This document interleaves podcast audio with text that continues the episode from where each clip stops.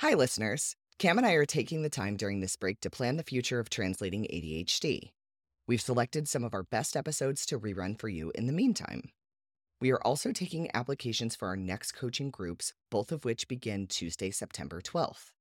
Equanimity with Cam will meet at 1 p.m. Eastern, and Self Care meets at 8 p.m. Eastern. For more information, visit the website translatingadhd.com and click on the group coaching tab. New episodes will resume Monday, September 18th, and we look forward to seeing you then.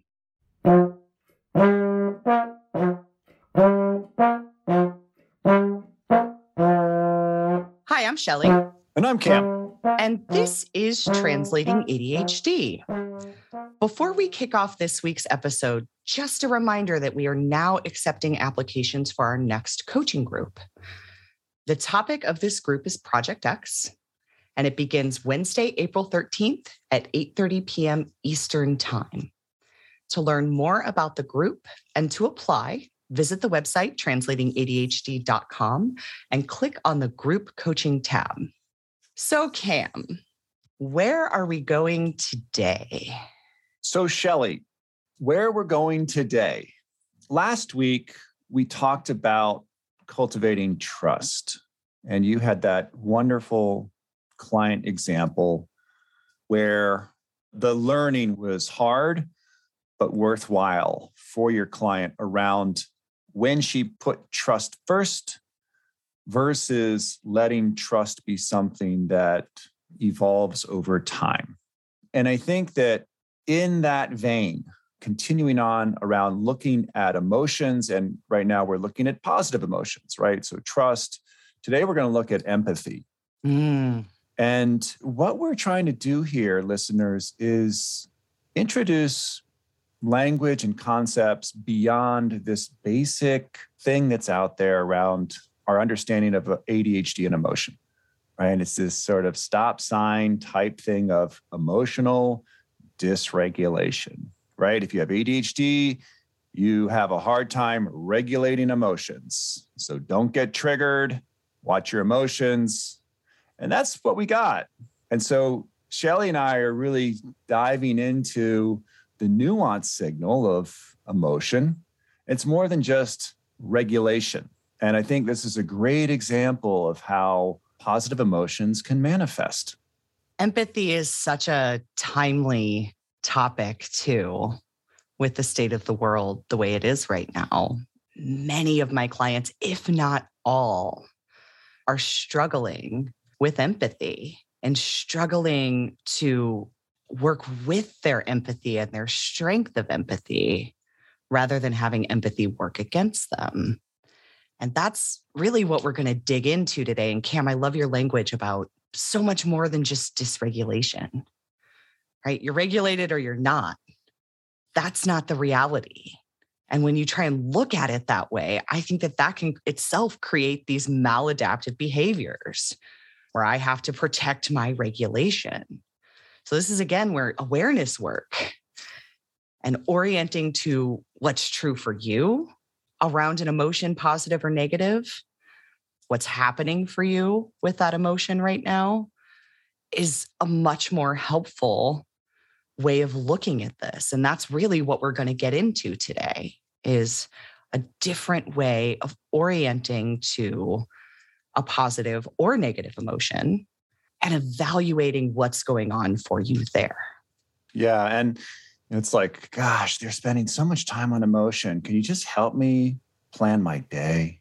And listeners, we're spending so much time on emotion because it is in the works. If you're feeling behind, if you're feeling urgent, anxious, emotions at play there. And if we can develop some awareness of how that emotion is in play, is it helping us with agency in our day? Or is it really getting in the way? Right? I think that emotion can be this kind of the catalyst or this thing that kind of we have make meaning and then bring in the emotion that kind of accelerates or intensifies that meaning, that belief. And so, yes, it's in play. And even if you really struggle with recognizing emotions and how they're coming into play, you can create some curiosity and awareness around this. Absolutely. And I will add to that that the other pitfall is waiting for the right emotional state. My client in eloquent mode, that shift from waiting for eloquent mode to how do I enable eloquent mode? What helps me access that way of being? It's a subtle shift, but it's one that puts that client in the picture gives him agency. Instead of the emotion being in control, I have to wait for eloquent mode in order to be able to do certain things well. I can make way for eloquent mode, and I'm learning what gets in the way of eloquent mode. So let's kind of take these concepts and start to translate them to our topic today of empathy. Yeah. Well, I love what you just said there about waiting because the ADD piece there is that kind of responding to and waiting for our environment to dictate. Mm-hmm. And so the interesting thing that I've seen recently with empathy, as an example, right? It can be different emotions too, but it's sort of like a locking into a certain mode, right? I'm just going to set it on autopilot and hold it there. And I think it's, again, a way to regulate emotion is to kind of lock into a certain mode. And we see modes with, you know, we've introduced that with doing and doers and planners, kind of in that inertia, whether you're in motion and you tend to stay in motion, it's a certain mode, or you have a hard time getting started.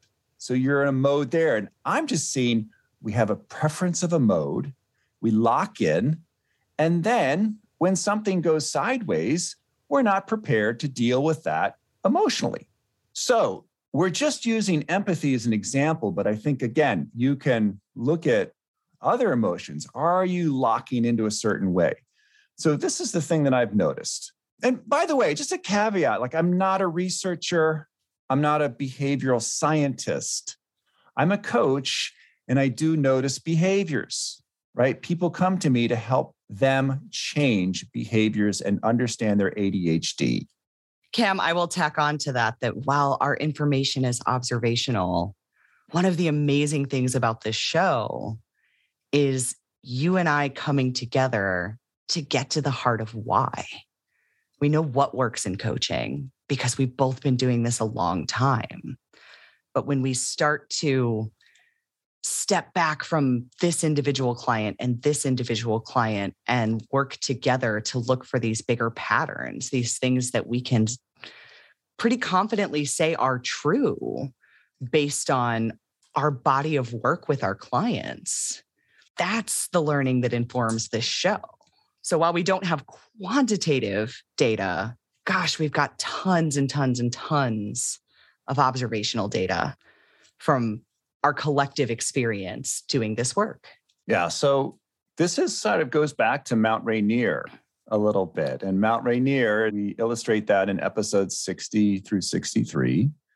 And Mount Rainier is a volcanic mountain in Washington state. And it's giant. It's massive. It has its own weather patterns. And it might be a desert on one side, very dry, and there's a rainforest on the other. And part of that is, again, your manifestation of your ADHD can be very different. And so, this is the interesting thing that I see with this empathy presentation.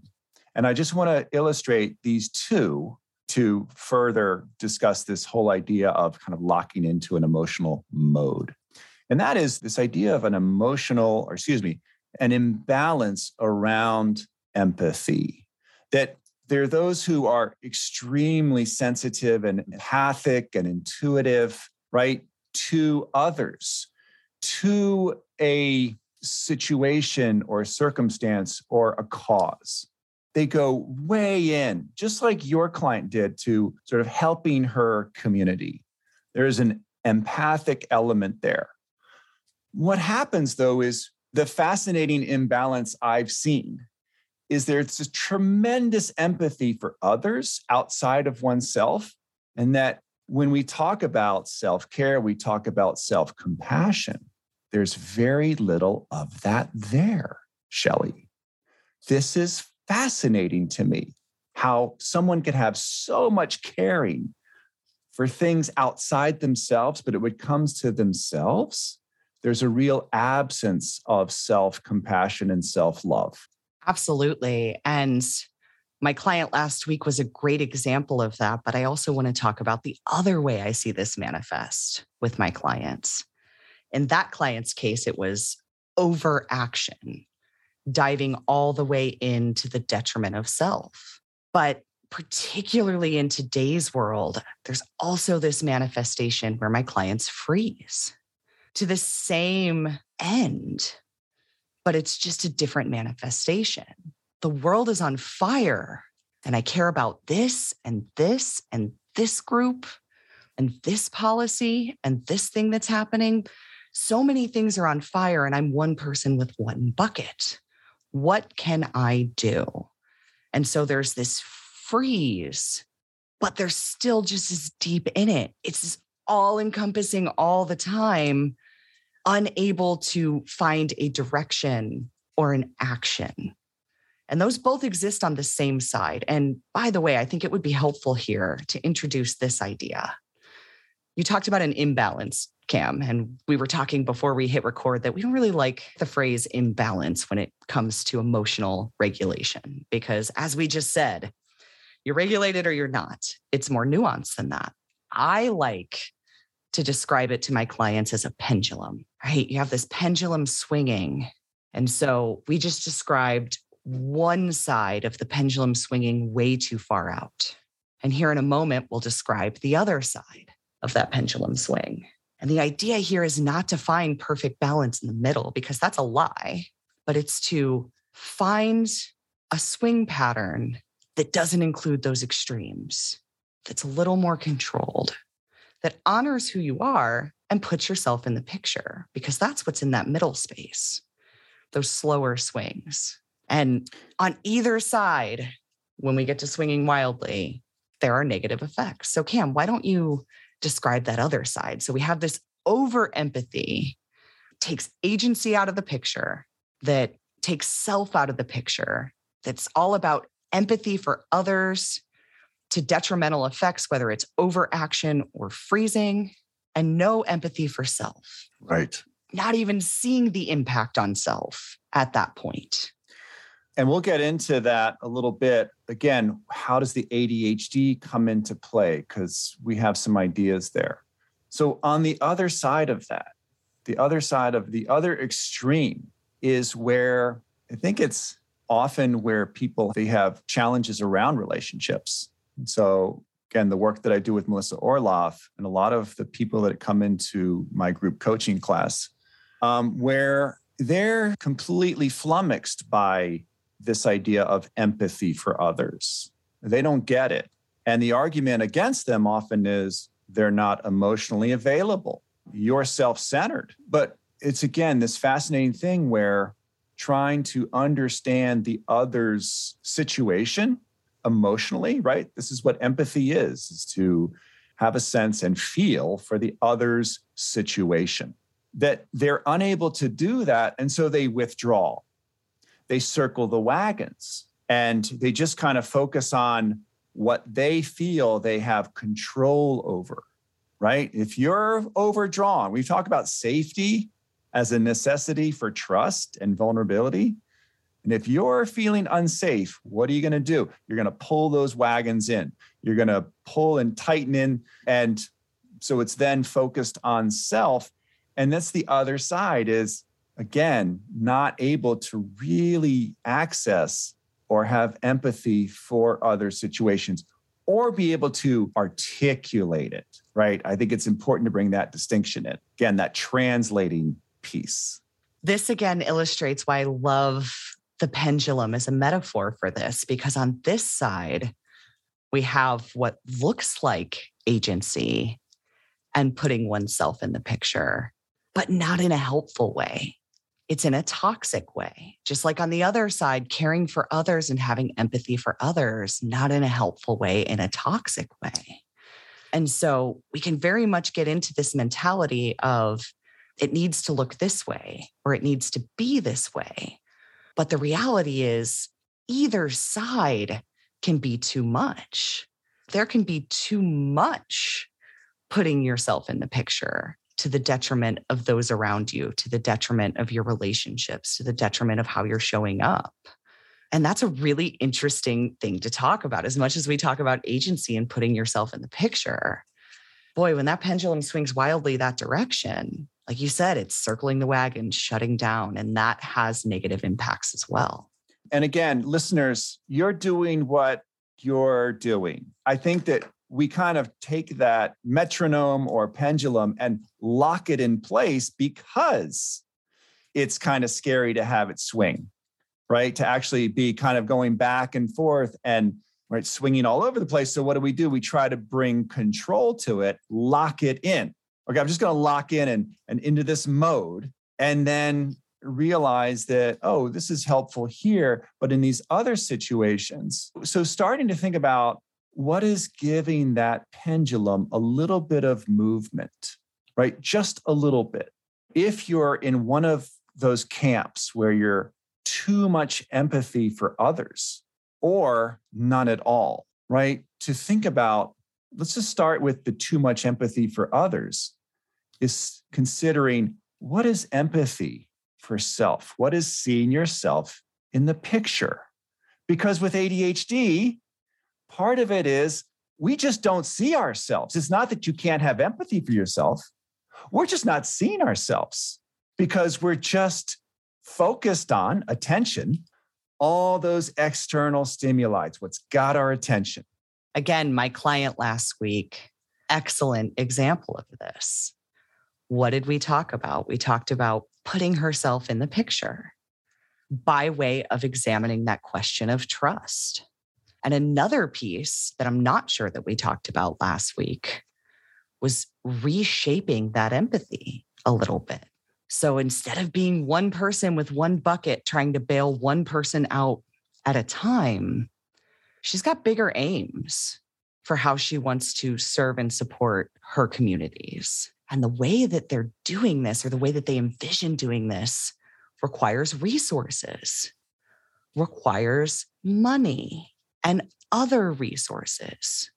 So it's that distinguishing that not sharing my wealth one to one, even though I could, isn't because I'm selfish or because I don't care, but because I want to accumulate enough wealth to be able to do more for more people, to be able to do empathy in this bigger way that I envision. The work that you did with her is that part of that equation is seeing herself in the picture, right? She is one of those resources. Mm-hmm. This is about sustainability, right? Like, oh, in order for me to help and take care of others, I've got to take care of myself. And so there it is, is again, uh, Kate Kelly, one of the early coaches and authors in ADHD land, talked about putting your oxygen mask on first that we hear so often out there in ADHD land. And yet it's hard when, again, there's so many big signals coming from the outside. And so, again, this sort of, okay, what's a gesture for this group on this side of Mount Rainier? What's a gesture on the other side of that pendulum? What would it be?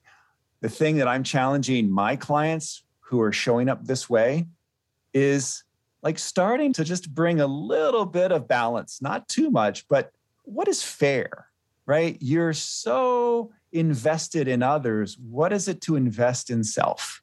What's that gesture? What's that practice?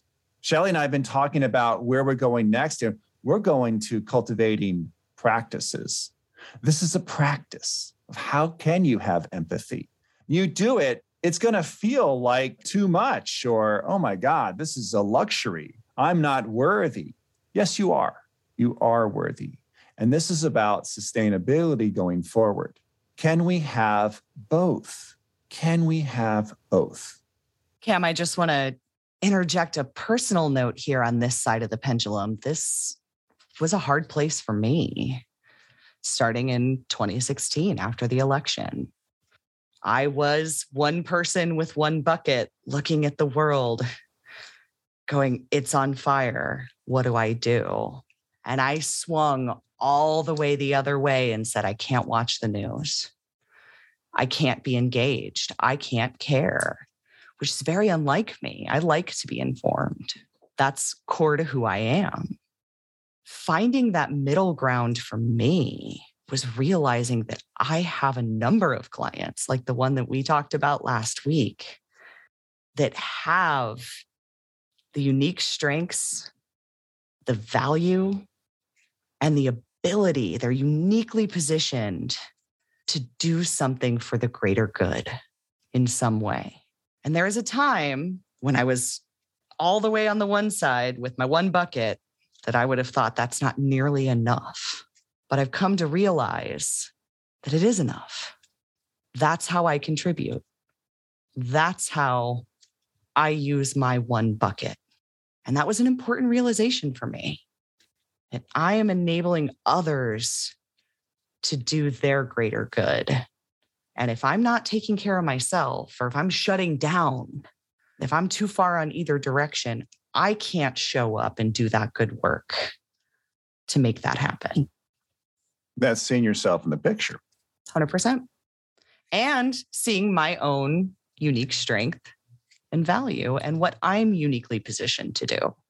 I'm not uniquely positioned to do what my client is doing or what any of my clients who are doing amazing things are doing, but I am uniquely positioned to enable them to make those things happen. So, as we finish up here, we talked about that one group. Yeah. Sort of on the focused, and this is about where their attention is. The attention is out around them and how to see themselves in the picture. For those who are more isolated and have circled the wagons, kind of like, again, shut down these connections, is starting to reopen. I think this might be a whole nother episode, Shelly. But I will say that there are resources outside the two of you that are in ADHD land and not, right? There are those who've gone before you who have resources that can help you in making connections with others right? I make that distinction because there's ADHD in play. There's also, again, modalities and love languages and just how people make meaning. We said this a couple weeks ago around trauma, that connection is so important. And for this group, actively fighting this kind of default mode to isolate right? To do that uncomfortable thing, to reach out and find that community. This is the interesting thing that I'm seeing is these small groups of community that I'm creating in my positive change initiative around positive intelligence. There's something happening there. I see it in our group coaching. We're coming together and that community of support and focused on one area, right? We're looking at agency right now. Project X is next. There's something really powerful there that helps, again, create connection. That connection, what is that, people? There are emotional elements that are in play there. So, listeners, as we finish up, again, an opportunity to see do you fall into this practice of kind of locking into an emotional mode? Just try to try to put those on autopilot and what does a little bit of leeway or movement in that pendulum look like? Well said, Cam. And I think that's a great place for us to wrap for today. So, if you like what we're doing here on the show, three big ways you can help us out. You know what they are. The first is don't keep us a secret, share us with the other neurodivergents in your life. Second, leave a rating or review wherever you listen. Reviews, in particular, help other people find the show and let people know why we're different. Appreciating those of you who responded to our call for some new reviews in the last few weeks. Thank you very much for those. We appreciate that feedback as well. And finally, you can help support the show financially by becoming a patron, which also gives you access to our Discord community where our listeners are working together to do their own understand, own, and translate work. To do this, visit the website translatingadhd.com. click on the Patreon link in the upper right hand corner. And for $5 a month, you gain access to that Discord community. And you are helping Cam and I pay for our podcast support team, which we're very excited to say we've just leveled up. So, our assistant has just taken on a number of new roles. And the exciting thing about this is this enables us to keep carrying our work forward to do more. And so we're so grateful to those of you making that possible for us to sit down and do this work every week to deliver this content to you. We're so passionate about it. And the more bandwidth that Cam and I can free up to keep our focus on that, better we are. So thank you, thank you, thank you to every current and past patron. We appreciate you so much. So until next week, I'm Shelly. And I'm Cam. And this was Translating ADHD. Thanks for listening.